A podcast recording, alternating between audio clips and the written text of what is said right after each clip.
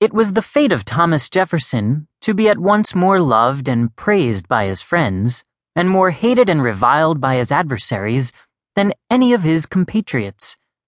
Time has produced less abatement of these feelings towards him than is usual, and, contrary to the maxim which invokes charity for the dead, the maledictions of his enemies have of late years been more frequent and loud than the commendations of his friends.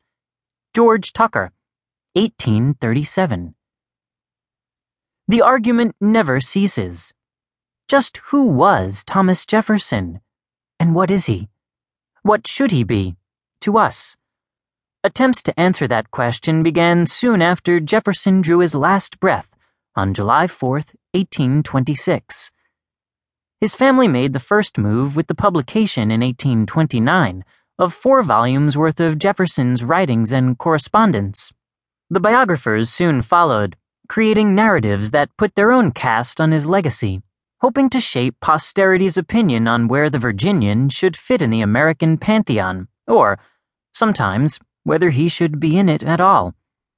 From the 1830s until today, the full length biographies, single and multi volume, have poured forth. It is safe to say that no president besides Lincoln has been the subject of more intense and varied investigation. People who love Jefferson have written about him, as have those who loathed him, along with those who are simply deeply conflicted. Like all biographies and written histories, these works are the products of the times in which they were crafted.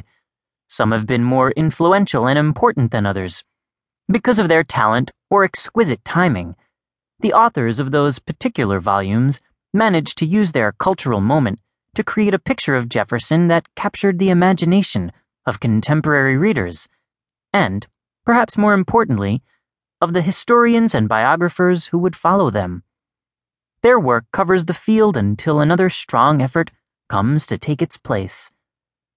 The field of Jefferson studies can usefully be divided into three eras, dominated by biographies that were judged the leading word, the definitive treatment of Jefferson for that particular age, with the expectation that the book's influence would continue far into the future. This is not to say that there were not many fine biographies or books about Jefferson written during these same periods. It is to suggest that the research, insights, and conclusions of the defining books had a greater impact on the field than others. Even though it was not the first biography of Jefferson, the 19th century, well into the mid 20th century, was the era of Henry S. Randall's Life of Thomas Jefferson, published in 1858. Randall's work set the tone for writing about Jefferson for his time and influenced generations of biographers who succeeded him up to the present. After Randall came Dumas Malone, who began his majestic six volume study, Jefferson and His Time, in the 1940s and ended it in the early 1980s. Though not totally eclipsed, the Malone era has been in decline with the rise of more specialized and focused considerations of aspects of Jefferson's life.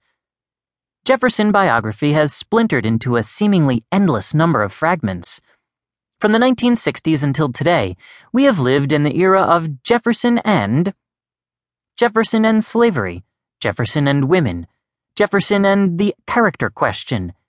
Even as these specialized studies have enriched our understanding of Jefferson, they remind us of the need for a comprehensive treatment that puts the man whole again, after all that we have learned from the many sophisticated studies of individual aspects of his life and attitudes.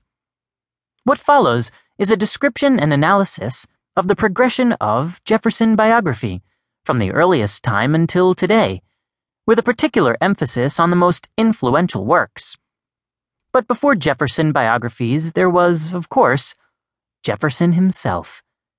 He is at the heart of every attempt to fashion a narrative of his life, not merely because he is the biographical subject at hand but because he tried to so hard to make historians the object of his influence. Any consideration of the history of Jefferson biographies must begin with him.